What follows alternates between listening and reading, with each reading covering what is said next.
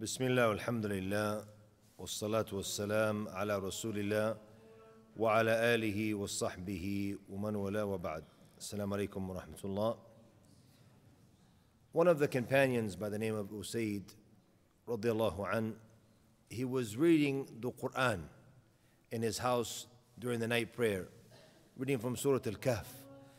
And he noticed that his horse started to shake and started to move in a very strange manner, so much so that it was about to break away from the ropes that it was tied to.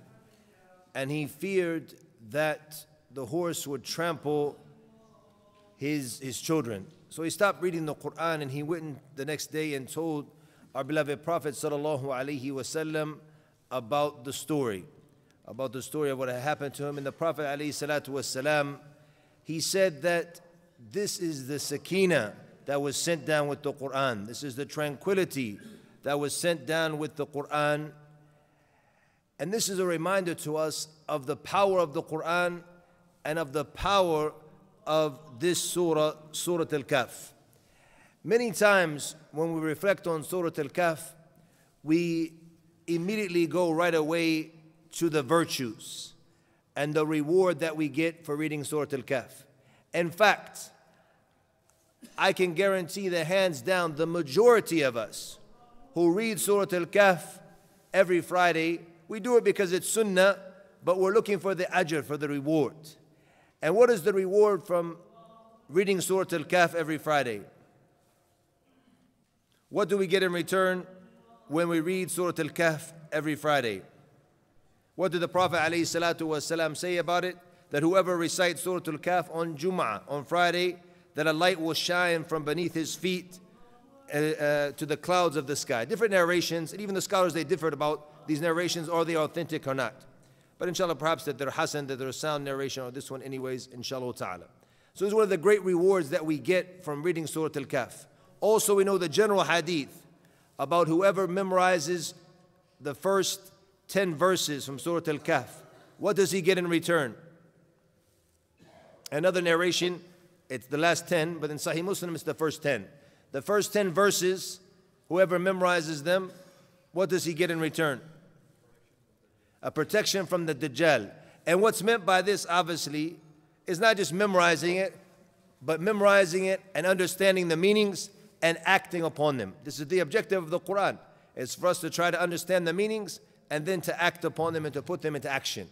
Surah Al Kahf, there's something very interesting about the title of this surah. Where do we take the title from? We learned it obviously from Rasulullah sallallahu alaihi wasallam, who used to call it this name, Surah Al Kahf. Also, we know the story inside about the group of men when they ran away to protect their religion and they went and they hid and stayed in the Kahf. And this, this is their story, one of the main stories of this surah. But there's something very interesting about this surah, and one of the main objectives of this surah is that it talks about the main fitnas and trials and tribulations that we might find in everyday life. And the scholar said, This is amazing because what this is, this kahf, it's the cave, it's a place of safety. Just like if you're traveling and you're looking for a place to protect yourself, to sleep during the night, you might have to go into a cave in order to find protection. So, this surah is your protection to protect you from the fitnas, from the trials and the tribula- tribulations and the difficulties that you might find in everyday, everyday life. Therefore, it's as if every week, once a week, we're entering to our cave of safety to remind ourselves about these things that we might face in life and how to protect ourselves from them. What are the main fitnas that are mentioned in this Quran and in, this surah, the main trials and tribulations? If you look, many people look at the four main stories, and before we mention them, we're going to mention some of the other objectives of this surah as well, some of the main objectives, and then we'll talk about uh, what we gain, inshallah, from the stories. From the main objectives of this surah, obviously, as we mentioned, how to deal with these trials and tribulations and to remind ourselves of them. Because when you're aware that something might come like this, you're prepared. Ah, it happened to me now. So now you know how to deal with it, and you're expecting that it might come. Also, one of the main objectives of this surah is the tawheed of Allah subhanahu wa ta'ala. And you'll notice when you look into the surah in the beginning, Allah subhanahu wa ta'ala talks about his tawheed, the issue of worshiping Allah subhanahu wa ta'ala and not joining partners with the danger of shirk. وَيُنذِرَ الَّذِينَ قَالُوا اتَّخَذَ اللَّهُ وَلَدًا And it's a warning to those who claimed that Allah took a son. Warning about the shirk and the dangers of shirk. And at the end of the surah, إِنَّمَا إِلَهُكُمْ إِلَهُ وَاحِد. From this verse, when Allah subhanahu wa ta'ala talks about that, indeed, your Lord is one Lord, one ilah, subhanahu wa ta'ala. So it starts with the issue of tawheed and it ends with the issue of tawheed. Also, if you focus on the meanings in the surah, it also goes into detail in several aspects of the tawheed. The oneness of Allah subhanahu wa ta'ala, His right to be worshipped, and staying away from what contradicts that, uh, joining partners, making shirk with Allah subhanahu wa ta'ala. Also, it talks about the greatness of Allah subhanahu wa ta'ala. When Allah subhanahu wa ta'ala asks us, أفحسبت أن أصحاب الكهف والرقيم كانوا من آياتنا عجبا You think the story about these people of the Kahf and the Raqim that it was something amazing. It's an amazing story, but what Allah is telling us to reflect on in this verse is that the other things from the creation of Allah subhanahu wa ta'ala are actually greater. If you look at ourselves, the creation of the human being, it's greater than the story of the people of the Kahf. If you look at the heavens and the earth, the sun, the moon, all of these creations of Allah subhanahu wa ta'ala, all of them are greater than that of the story of the people of the Kahf as well. This is what Allah is reminding us of, is His greatness. And when He reminds us of His greatness, it reminds us of his of our right upon him to worship him and to obey him subhanahu wa ta'ala. Also, it talks in detail in several verses throughout the surah about the ba'th, about the resurrection and returning to Allah subhanahu wa ta'ala and being held accountable for our deeds. And also in the beginning, obviously, talking about the Quran and the objectives of the Quran is also one of the themes or the themes of this great surah. When we talk about the fitnas, the trials and tribulations that are mentioned in the stories of this surah, the main stories. The main stories in the surah, how many are there? Four of, four of them, four stories. Four stories. What is the first story? The people of the cave.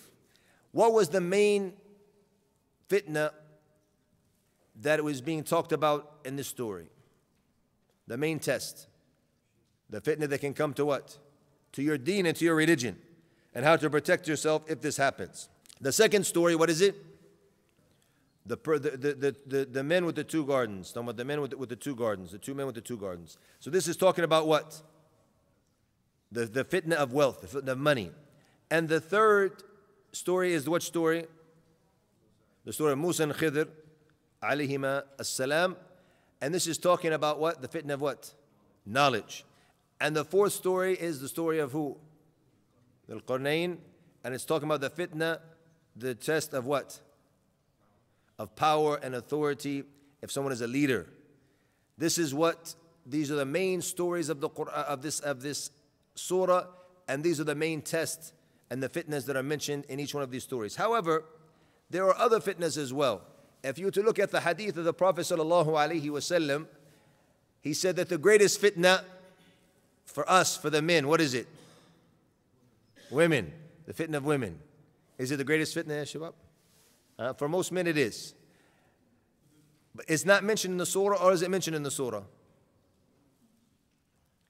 Pay attention. Say this now is mentioned. They say these, we always hear the scholars talking about these are the greatest four tests, the fitnas that you can be tested with in these four stories. But we know from the sunnah of our beloved Prophet وسلم, that he said that the greatest test for men is women. So it's not mentioned in these four stories, or is it? It is where? It's mentioned, maybe not directly, but indirectly. Where? Talking about what? About money, about the wealth. If you have money, you get honey, huh? That's it. It becomes a fitna. If you have money, then you're going to get women. Most of the men who are tested with women, He's the one who has what? Who has money or has fame or, or, or, or both of them. And you'll find that someone, he might be a good brother, he might be a handsome brother, but he doesn't have a lot of fitna with women because he's broke and he's poor. no one knows who he is. So it doesn't have the same type of fitna. Where if someone is famous, someone has money, then he's going to be someone who what who has who is tested with the, this test of women. So it isn't included. There's other, tests actually in the surah as well. If you were to take some time as you read it on Fridays to reflect.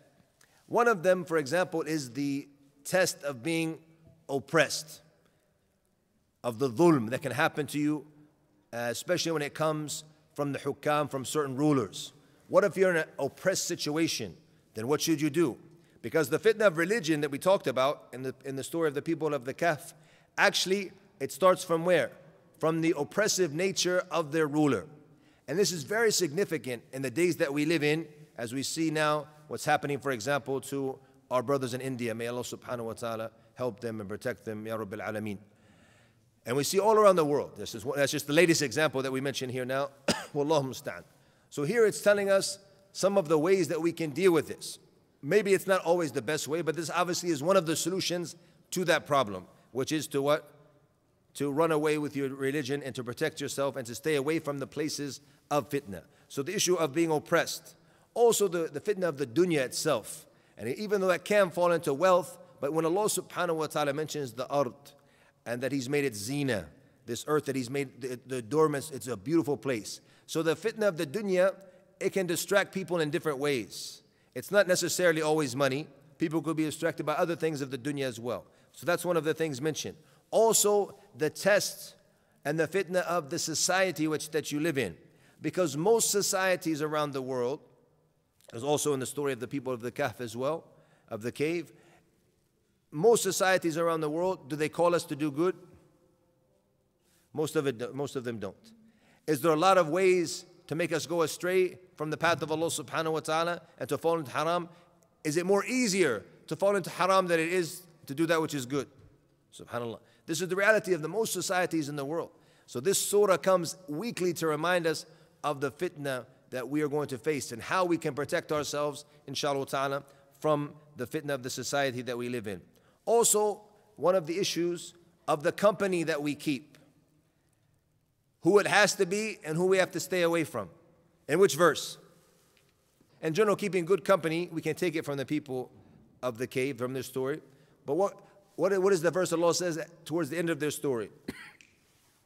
وَاصْبِرْ نَفْسَكَ Have you make yourself patient with who? الَّذِينَ يَدْعُونَ رَبَّهُمْ بِالْغَدَاةِ وَالْعَشِيِّ يُرِيدُونَ وَجْهَهُ With those who are making dua to Allah night and day, they want the face of Allah. They're striving for Allah. They want Allah to be pleased with them. They want Allah to accept from them. Uh, so these are the people you have to be with. Allah told them, don't let, don't let them go far away from you. Keep them close to you. And then He told us, وَلَا تُطِعْ مَنْ أَغْفَلْنَا قَلْبُهُ عَنْ ذِكْرِنَا وَاتَّبَى هَوَاهُ And be aware, don't follow those who follow their desires. Those who have gone astray and their hearts have gone astray. Beware of these people. Don't be with these people. Don't obey them. So here Allah subhanahu wa ta'ala is telling us about the danger and the test that we, taste, uh, that we face about who we deal with and the company that we keep. Also, one of the things, the trials that we gain, when you go back to the story of the two men the, with the gardens, we mentioned from that the issue of wealth, of money, and also the issue of women, which comes with that. Also, the issue of being in with the in crowd, of being popular, of being famous, all of that. Because one of the things he mentioned, or two, the two things he mentioned when he was boasting and was arrogant towards his friend, what did he say to him? أنا أكثر منك مالا وأعز نفرا. And we always focus on the first part about the issue of, of the mal, of the money. But he said also أعز نفرا. I have more supporters, I have more followers, I have more people around me than you. I'm someone who's important. I'm VIP. When I come, people come to give me salams. People come to spend time with me. Nobody hangs out with you. You're a loser. This is basically what he's telling his friend, right? So this is one of the things now. It's a fitna for him who has the following, but it's also a fitna for the ones following as well. What happens now if someone famous comes here to give a talk? Mufti Menk, when he comes to Qatar, what does everybody want to do? If they can get close enough with him to get the selfie, they want to get it. Huh? If they can't get it, Facebook Live. I'm at the Mufti Menk lecture. Huh? This is what everybody does, right? And they want to show the people that I'm, I'm with someone who's important. If someone goes and he, oh, you guys were at a lesson last night on, on Thursday night? Well, I was with, I was actually with the Amir.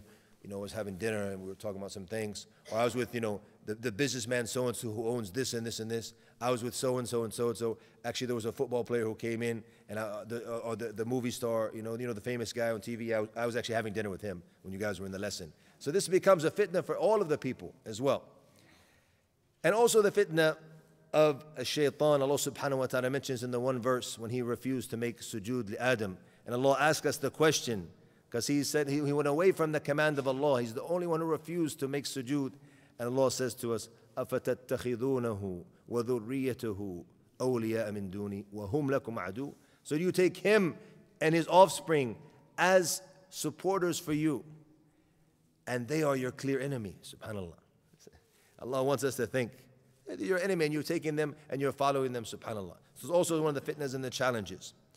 If you look at these four stories mentioned in the Quran, something amazing, when we reflect on them, that the foundation of any successful society, all of them go back to these four elements or these th- four things in the story. So if you look, for example, the first story, you have a group of brothers who come together and they have what? Teamwork. Also, they're very organized, they have a strategic plan. Any society that's going to be successful, we have to have strategic plans. The countries had their 2020 vision. Now they have their 2030 vision. And this is how, how people plan. And the story of the people of the, of the of the cave, very strategically planned. Also, they worked together. They had teamwork. And any society needs this. The second story, what was it? About money and wealth. If you want your society to be successful, any country, any society, you need money to make things happen. And also the issue of knowledge, one of the key things. and that's why the schooling system is so bad in every country in the world, because they actually don't want the societies to be successful. Otherwise, they would change it. It's been a broken system for 100 years plus, and they still teach us the same way and the same things, teaching us we have no benefit in our lives. But the key thing is that the people stay, have a little bit of knowledge, but not really what benefits them, and that's the objective of most societies in the world. The point is, is that if we want a, success, a successful society, then it has to be built upon knowledge. And the fourth thing goes back to the issue of the government and the importance of justice and establishing justice from the government. And this is the foundation of every society. If we look into the story of the people of the cave, and it's something amazing, it's a map to success. If you follow their story step by step and just reflect on it, it shows you if you want to be successful, what is the criteria? What do you need to do? The first thing starts with what? It starts with the true belief and the correct aqidah. And everything always comes back to the true meaning of La ilaha illallah, which is an implementation. Implement it, not just something that we talk about on our tongues, say it's in our hearts, but something that has, to show up in actions. And that's what we gain also from this story that automatically, when someone becomes a true believer and has true iman and strong iman, that it's going to put him into action. So these individuals, what happened when they believed in their Lord? What did Allah give them in return? إنهم فتية آمنوا بربهم وزدناهم هدى. And we were after they believed, this young group of youngsters, they believed. Allah said, and we increased them in huda. We increased them in guidance. And what is huda? It's practicing. It's implementing. It's implementing the Deen, not just talking about it. It was the iman that started in the heart, a belief system that then turned into actions. And that's why, as well, you're going to see when they stand up and they tell them what they believe in. Also, it leads to bravery, as we'll mention in a minute. Something very interesting when you look at some of the first surahs that came down to the Prophet, والسلام, it also shows us some of the keys. Because one of the objectives of the people of the cave was for them to go to the cave to train themselves and to be able to worship Allah subhanahu wa ta'ala properly without any hardships and any problems. The first surah revealed to the Prophet ﷺ was what? Iqra. Starts with knowledge. Later surahs that came to him in the early stage of Mecca right away, Surah Al Muzammil. What is Surah Al Muzammil talking about? about, no. Surah Al Muzammil is talking about ibadah, worshipping Allah subhanahu wa ta'ala, the night prayer, the impact of the Quran. This is what, this is what the Surah Al Muzammil is focused on. Then Surah Al Mudathir, which you mentioned, then it, what happens? Right away into action, da'wah, and, and, and standing up and giving da'wah. So these individuals in the story of the cave, we said that once you have true Iman and it's put into action, then what happens? You become brave because you know you're upon the haqq. Any person who knows they're upon the, the haqq, they're upon the truth, they're going to be brave. They're going to stand in front of difficulties and they're going to be able to embrace it. In fact, and many times they'll be able to enjoy it and find ledha and find pleasure in it, even if they're going through difficulties, sometimes even if they're going through torture, subhanAllah. Because they're doing it for Allah subhanahu wa ta'ala and they know the haqq and it's something that's rooted in their heart, subhanAllah. That's why these individuals, what did Allah say about them? First of all, because they put their iman into action, what did Allah do to do for them? وَرَبَطْنَا عَلَىٰ قُلُوبِهِمْ That Allah subhanahu wa ta'ala made their hearts firm. You want your heart to be firm? You want to remain upon the haqq?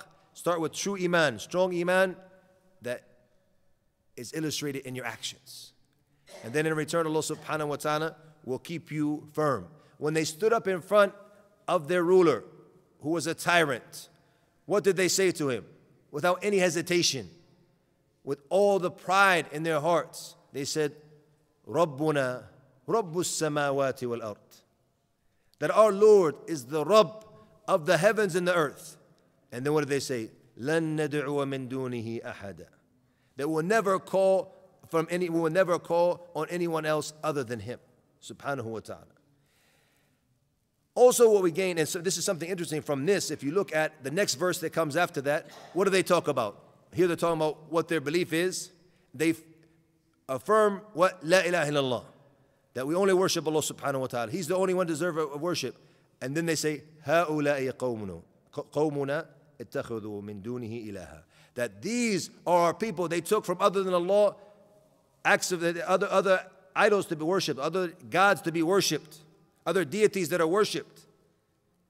And they free themselves from them. And this is the true meaning of La ilaha illallah, which is based on wala and bara. That we follow La ilaha illallah, that we follow and affirm the oneness of Allah subhanahu wa ta'ala and our allegiance to this meaning. And we free ourselves from those who join partners with Allah subhanahu wa ta'ala.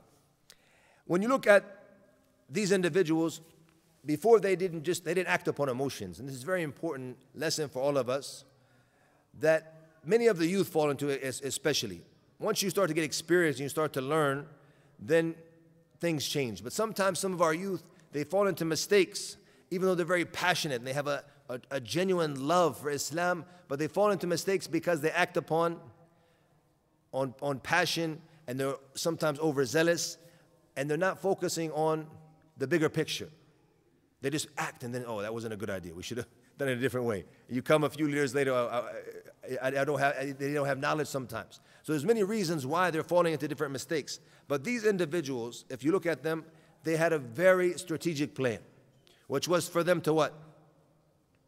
To leave the city. They had the main objective, we said, was their tarbiyah, their training, educating themselves, and to be able to worship Allah freely.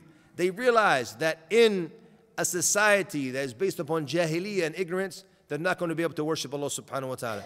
And a society where there's a tyrant leader, that they're not going to find their freedom to worship Allah subhanahu wa ta'ala. Therefore, they decided to migrate and to find them, uh, uh, to seclude themselves in a place where they could freely learn their religion and worship Allah subhanahu wa ta'ala.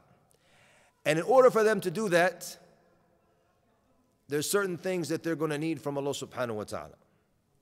First of all, they need to rely on Allah, the tawakkul. But what is real tawakkul? When the Prophet والسلام, when he made hijrah, who ordered him to make hijrah? Allah subhanahu wa ta'ala. But look at all the precautions and all of the planning and preparation that he did alayhi in order to make sure that the hijrah went properly. Subhanallah. These individuals, if you look at the verse, وَإِذْ اعْتَزَلْتُمُوهُمْ If you're going to what? Withdraw from your people. And that which they worship.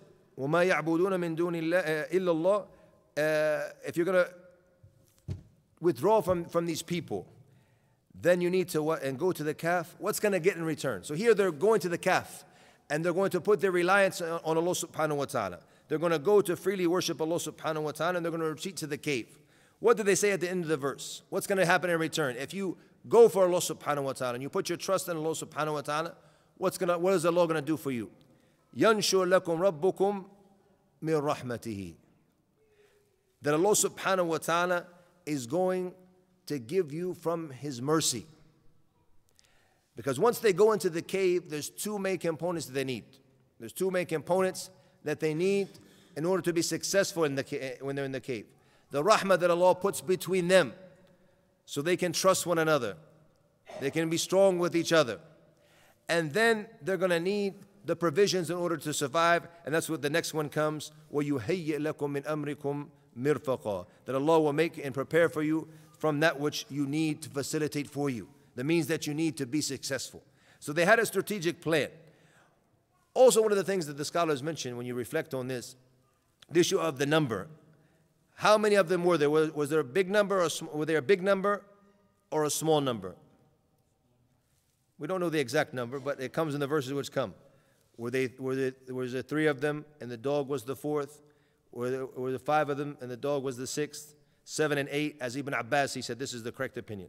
So let's take that opinion that it's seven. So they're a small number, they can move easily, they can go without be, uh, being unseen. But if it's 200 people, all of them migrating, it's going to be more obvious. So here they have to have a smaller group in order to be able to maneuver more properly. Also, they took many precautions. From it is they went outside of the city, not too far, up in a cave, obviously far away from people, but also they could go back in when they need to buy provisions and get things from the city as well. Also, who, who did they take with them? Their dog. And what is the benefit of having a dog in this situation? A watchdog, he's going to protect you. So what's, how's he going to protect you? In two different ways. First of all, if someone's coming, whether it be an animal or it be people searching for you, what's he going to do the dog? He's going to bark. He's going to bark and let you know someone's coming or something's coming. The second thing he's going to do for you is that if you're under attack, maybe he'll come and what defend you. Saw something amazing the other day with my with my son and my, my other children. We we're in Istanbul, and we we're seeing the the two young boys. They're coming with their sheep, coming back home in the evening time. It was on Juma. It was actually last last Juma, uh, before Maghrib. so they're coming home, and we see there's like four stray dogs, big ones as well, sitting on the other side of the valley. So the dog comes. There's one one dog who's with the herd he sees that now the herd is in trouble. He throws himself right into battle. It was amazing. One dog against four. He just goes straight at him, you know, subhanAllah. And the young boy had to come and help him out with throwing rocks at the other dogs and things like that in order to protect the herd. But you see, that's one of the benefits of having these dogs is a source of protection. But there's something amazing that one of the scholars mentioned that I never thought of. And this is the benefit of us gathering and reflecting on the Quran. One of the benefits of having a dog as well, if they're going in that small group of about seven people, and they have a dog with them as they're walking through the wilderness, walking through the mountains, people are going to think they're doing what? If someone sees them, are they going to look suspicious? In fact, the dog's going to help them not look suspicious. What are they? Seven guys walking through the woods, walking through the mountains. What are they up to? Well, when they're walking with a dog, most likely, what are they doing? Hunting. Back in the day, huh? Huh? They're out there hunting, and that's their hunting dog. So people are going to see them and they're not going to look suspicious. That's also one of the benefits of having the dog with them as well. When you look into the verse which comes later, Allah mentions, وَكَذَلِكَ بَعَثْنَاهُمْ لِيَتَسَأَلُوا بَيْنَهُم That's when similarly we awaken them. So they might question amongst themselves. Once again, mention the issue of the resurrection, as it comes several times during the surah.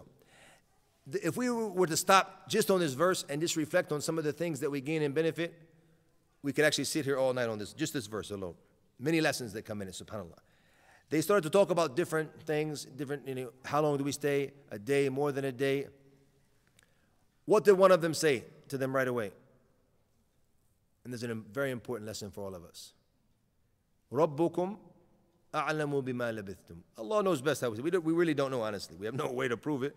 Is there much benefit in this right now and, and, and, and determining or guessing actually, because we can't really determine. We can only guess how many days we've been here or how long we've been here. So there's not much benefit in what's being said. And that's a beautiful and important lesson, not wasting our time on things that don't come back with, with much benefit.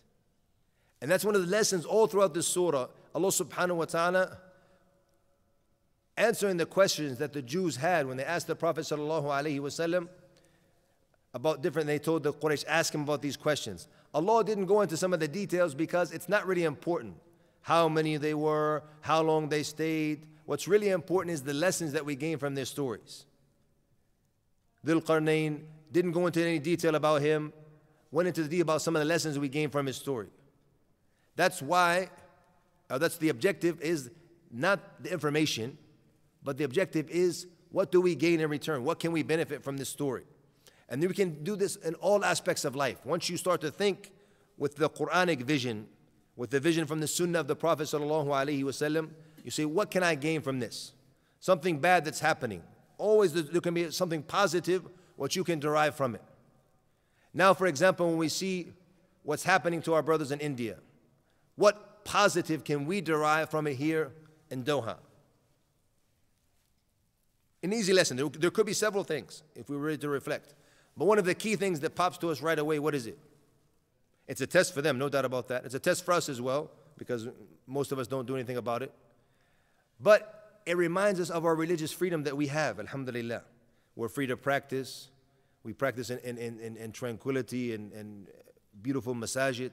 Alhamdulillah, we have, we have security, we have safety. We're not going through, we're not challenged like that, alhamdulillah. So what should this do in return for us right away? Should make us what? More grateful. وَلَئِن شَكَرْتُمْ لَأَزِيدَنَّكُمْ And if you're thankful, then indeed I will increase you, Allah tells us. So right away, this should make me a better Muslim because of the ni'mah, the blessing that Allah gave me. Also, I know that if I want to support my brothers, if I want us as Muslims to be victorious, Allah told us in the Quran, in tansur Allah, yansurkum. That if you support Allah, Allah will support you. If we're not returning to our religion and supporting Allah, then Allah is not going to support us in return. When you look at the story of the two men in the gardens, Allah subhanahu wa ta'ala mentions in the beginning different types of business from agriculture. And even if you want to reflect deeper, the issue of the nahar that was given to him. And even fajjarna, and obviously Allah subhanahu wa ta'ala is the one who made this river for them. But sometimes you're the one who has to open up canals and open up rivers. So also they, the scholars they went and they said that this is some of the other type of you know machinery and things like that you need to build as well. It can be taken from that as well as the issue of having a harbor, having a port, perhaps where he imports things, where he sends his goods off as well. All of that can fall into that little part of, of, of the ayah as well. The, the, the, what's being mentioned, different parts of tijara, of trading, of agriculture, but what does this lead to? And this is the reality of most individuals. If they're successful, what happens to them? They become arrogant. Look what I've done. And we have the, the expression nowadays self made. Huh? Look, look what I did, look what I accomplished. Me, myself, and I. I did this. It was me, my hard work. And the people tend to forget what? Forget who? Forget Allah subhanahu wa ta'ala. People tend to forget Allah subhanahu wa ta'ala. So what happened to this individual, and this is the danger of arrogance. That's why the Prophet ﷺ, what did he say about the kibr, arrogance? Whoever has a what? atom's weight, something that small, of kibr, of pride in his heart, he will not enter the Jannah. Because what can it lead to? Just like what it led to in this individual's uh, story. It led to what? It led to him disbelieving in Allah subhanahu wa ta'ala. وَمَا أَظُنُّ السَّاعَةَ قَائِمًا He said, I don't even believe there's going to be an hour. I'm not going to be resurrected. I'm not going to go back. Nothing's going to happen. Saying that Allah doesn't exist, subhanAllah, a'udhu billah. He fell into shirk and fell into disbelief because of the success he had in the dunya. And Allah reminds us, as they say, all good things always come to an end, right? The dunya, even ask any businessman, any of the brothers here or businessmen, you have your times when you're up, you have your times when you're down. It doesn't always last, subhanAllah. And this is the test. Are you going to be thankful? If you're thankful, many of the people who are thankful, Allah subhanahu wa ta'ala always opens up other doors for them in the future and puts barakah in their rizq and in their lives, inshallah ta'ala. When we go to the story of the knowledge, the third story of Musa and Khidr, all of the means to be successful in seeking and obtaining knowledge are mentioned in the story. First of all, traveling. الرحلة في طلب العلم as the scholars of Islam showed us from the early times in Islam, traveling from country to country, city to city. And if you really want to obtain knowledge, that's what you have to do in most cases. Because sometimes when you're in your homeland, what happens? Do you learn? You can't learn because you're busy with your work, busy with family. But if you travel to another country, maybe by yourself, you might have to leave the family behind for some time, but you'll be able free to be able to focus on obtaining knowledge. So that's one of the things, or you could add, make them two. Traveling and going to different lands and isolating yourself as well. That could also be one of the means from traveling to benefit and to gain knowledge. Also, the issue of being what? Humble. Look at the lesson that Musa taught, teaches us in this verse. How many things do we gain from what Musa said in the verse? How did he ask him if he could, if he could learn from him? Did he tell him, I'm the prophet of Allah, Musa? Allah told me to come to you and learn from you. I'm going to follow you. He could have said like this, couldn't he? Because Allah is the one who, who commanded him to go meet him. But what did he say? And what were the lessons that he gained? Hel attabi'uk. Can I follow you? Look at the, how polite he is, how humble he is. He's Musa the prophet of Bani Israel. And he's asking this man, we've never heard of before, can I follow you? What did he want to gain from him? And to tu'allimuni. So you can teach me. So you can be my teacher and I can be what? Your student. Now, the Musa who's teaching everyone, he's the main teacher, he's the prophet who's teaching about Allah subhanahu wa ta'ala, teaching what is halal, what is haram, night and day. And now he's become again a student. Being humble is one of the keys to success if you're going to seek knowledge.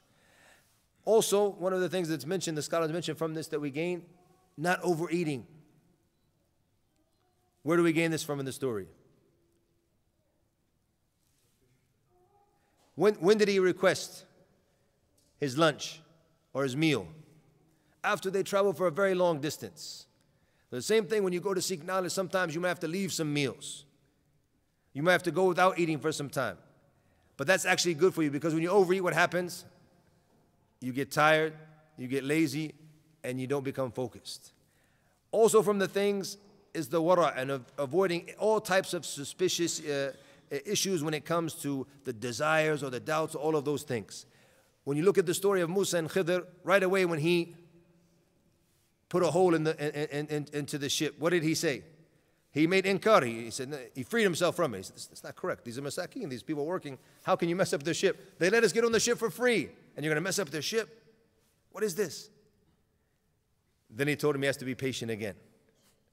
And then also he told him, at, and he also he told him when he came and he killed them, killed, killed the boy. Once again, he didn't let it slide. So no, it has nothing to do with me. This is your thing. I, I, how could you do something like this? Subhanallah and also from the things, the implementation, the intention of the ittiba, and following and, and, acting upon what you learn upon, and the issue of sabr and knowledge as well. Obviously, what was the key? That's what he wanted to teach him at the end. What was the key? Is the issue of sabr. If you want to obtain knowledge, you have to have a lot of sabr and a lot of patience. So there's some of the keys for knowledge that are mentioned in this story. Something amazing about this, the three stories that happen, or the three things that happen to uh, with, between Musa and Khidr, all three of them have a significance, something that happened in the life of Musa himself, like a reminder to him. What were they? When they got into the ship, what does it remind Musa of? When he was a baby, what his mother had to do, putting him into the river. When it talks about the issue of uh, the, the, the second story, what was it? Killing the boy. What does it remind Musa of? And when he had when he, he hit the guy and killed him by accident and he had to go into hiding. The, the third story, what was it? About the wall. What does that remind Musa of? When he was what? When he helped out the girls by giving them the uh, water, watering their animals for them and then going to work after that. So that reminds it reminds him of three of you know life-changing experiences that happened in the life of Musa alayhi salam. The fourth story, the story of Dhul Qarnayn or Dhul uh, it shows us obviously the issue of power, of being a leader. And many of us like to talk, and I mentioned this here before in a lecture. We like to talk, if I was in charge, if I was a leader, I would do this. But once you get the power and you sit on the, the throne, huh, it becomes much more difficult. Much more difficult. And it doesn't matter which level you're at. We could say here in Fanar, if I was the head of Fanar, I would do this and this and this. As soon as you become in charge, you can say it's, it's actually not that easy. I mean, Skeen, who was ever in charge, I could see some of the, the difficulties he was facing because you didn't know until you were sitting on the chair. Uh, but Allah subhanahu wa ta'ala wants to show us here what does it mean to be a leader. Being the leader is an objective that we should, so it's not an objective, it's a means. A means to do what? To serve the people. This is what it means to be a leader. How can I serve the people? How can I serve my people? How can I serve my society? How can I serve my community? How can I serve my business? This is what it means to be a leader. Is to be a, a servant. And that's why many of the, the leaders you'll find they call themselves a khadim, a servant, because that's the reality of what a leader should be. Even though some of them just put the name, and it's not a reality, but nonetheless, that's what it should be. You should be a servant. You should be a servant of uh, uh an assistance and helping others. Also, obviously, it shows us that one of the clear, clear objectives is to establish justice. Is to establish justice. If you look at one of the stories, in his story, when he found the people, لا يكادون يفقهون قولا. This qawm, these people, they could barely understand his speech. What does that show us about these people? They said that they weren't very knowledgeable, they were ignorant. And that's one of the reasons they were being attacked. They couldn't figure out themselves how to put a barrier between themselves and between uh, the attack that they were having from Ya'juj or Ma'juj. Huh? They're being attacked and they don't know how to deal with it. They don't have the knowledge of how to build and what to do to protect themselves. And to be more prepared, to be more clever so they don't fall into the same trap because they keep doing it to them time and time again. They came to him and they said, Should we make for you kharjan? فَهَلْ نَجْعَلَكَ خَرْجًا We'll make something for you, help you out, give you some money, give you something in return. If you'll build between us and them, then put the build the barrier between us and them, help us. What did he reply to them right away?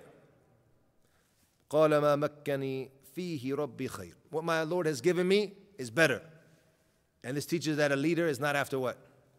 He's not after financial gains. It's not his objective. The fact he has to live okay, he has to live uh, comfortable, no problem with that.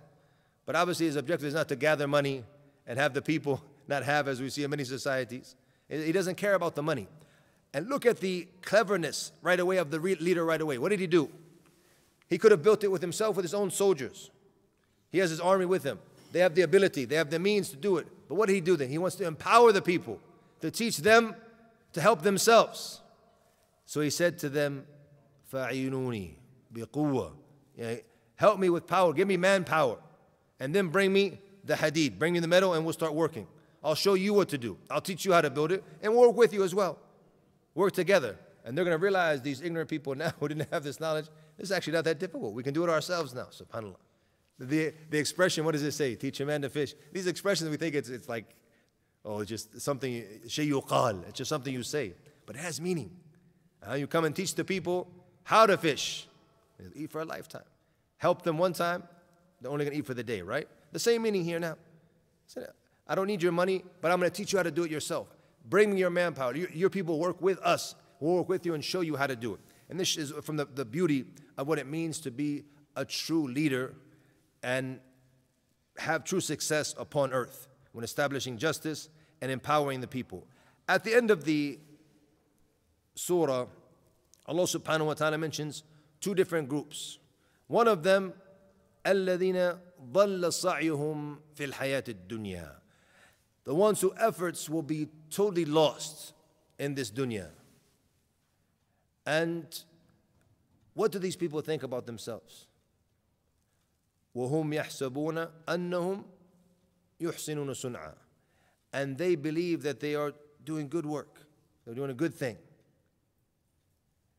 but the reality is that they've gone astray from the path just like the ones who said إنما نحن مصلحون the corrupt is upon earth they say that we're reformers. We're doing good upon earth, subhanAllah. Allah said, Ala innahum hul mufsidun.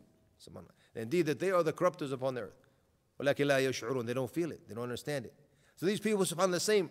They're making all of this effort and they think they're doing a good thing, but they've gone astray in this, in this and they're from the akhsarina a'mala. They're from the true losers, yawm al-qiyamah, who will come with nothing to benefit from all of the effort they made in this dunya. But then Allah mentions another group to us. إِنَّ الَّذِينَ آمَنُوا وَعَمِلُوا الصَّالِحَاتِ Indeed, those who believe and do good deeds. كانت لهم they have what جنات الفردوس نزلا they will have the Jannah of Firdaus as their lodging after their place where they will be living may Allah subhanahu wa ta'ala make us all from them ya Rabbil Alameen may Allah help us all to be from those who read the Quran and reflect on its meanings not just those who read for the barakah alhamdulillah you're going to get the barakah you're going to get the ajr you're going to get the reward and that's something that's good alhamdulillah but the true benefits of the Quran is when you start to go deep into the meanings of the Quran. That's why some of the scholars they gave a beautiful example. They said that the Quran is like a bahr, like a sea. If you are on top of the water and you put your line in, you go fishing a bit, are you going to benefit from the sea? You're going to benefit, but just some basic stuff. If you want the true treasures, what do you have to do? You have to dive, you have to go deep. That's where you find the pearls. That's where you find the big fish. They get the big money. You have to go deep into the sea, way out in the sea, and then you have to go deep into the water to find those big fish that are going to bring the big money. You have to find the treasures and the, and the jewels underneath the water. And that's the Quran as well. The deeper you go and the deeper you go into, in, inside, deeper you reflect, the more meanings and benefits you're going to find, inshallah ta'ala. And this is just some, just a little bit we mentioned, Surah Al-Kahf. We could reflect on it for days and what we gain from all of these amazing ayat and the stories in the surah. So inshallah ta'ala, hopefully those of you who haven't read it yet, tomorrow inshallah ta'ala, if you're reading it on Jum'ah, that we will inshallah benefit and make it more a reflection and not just a quick, I have to get to the end to get the ajr and read all 110 verses as fast as possible. Jazakumullah khairan, Allah knows best, Allahu alam, wa sallallahu wa sallam wa barak ala Muhammad.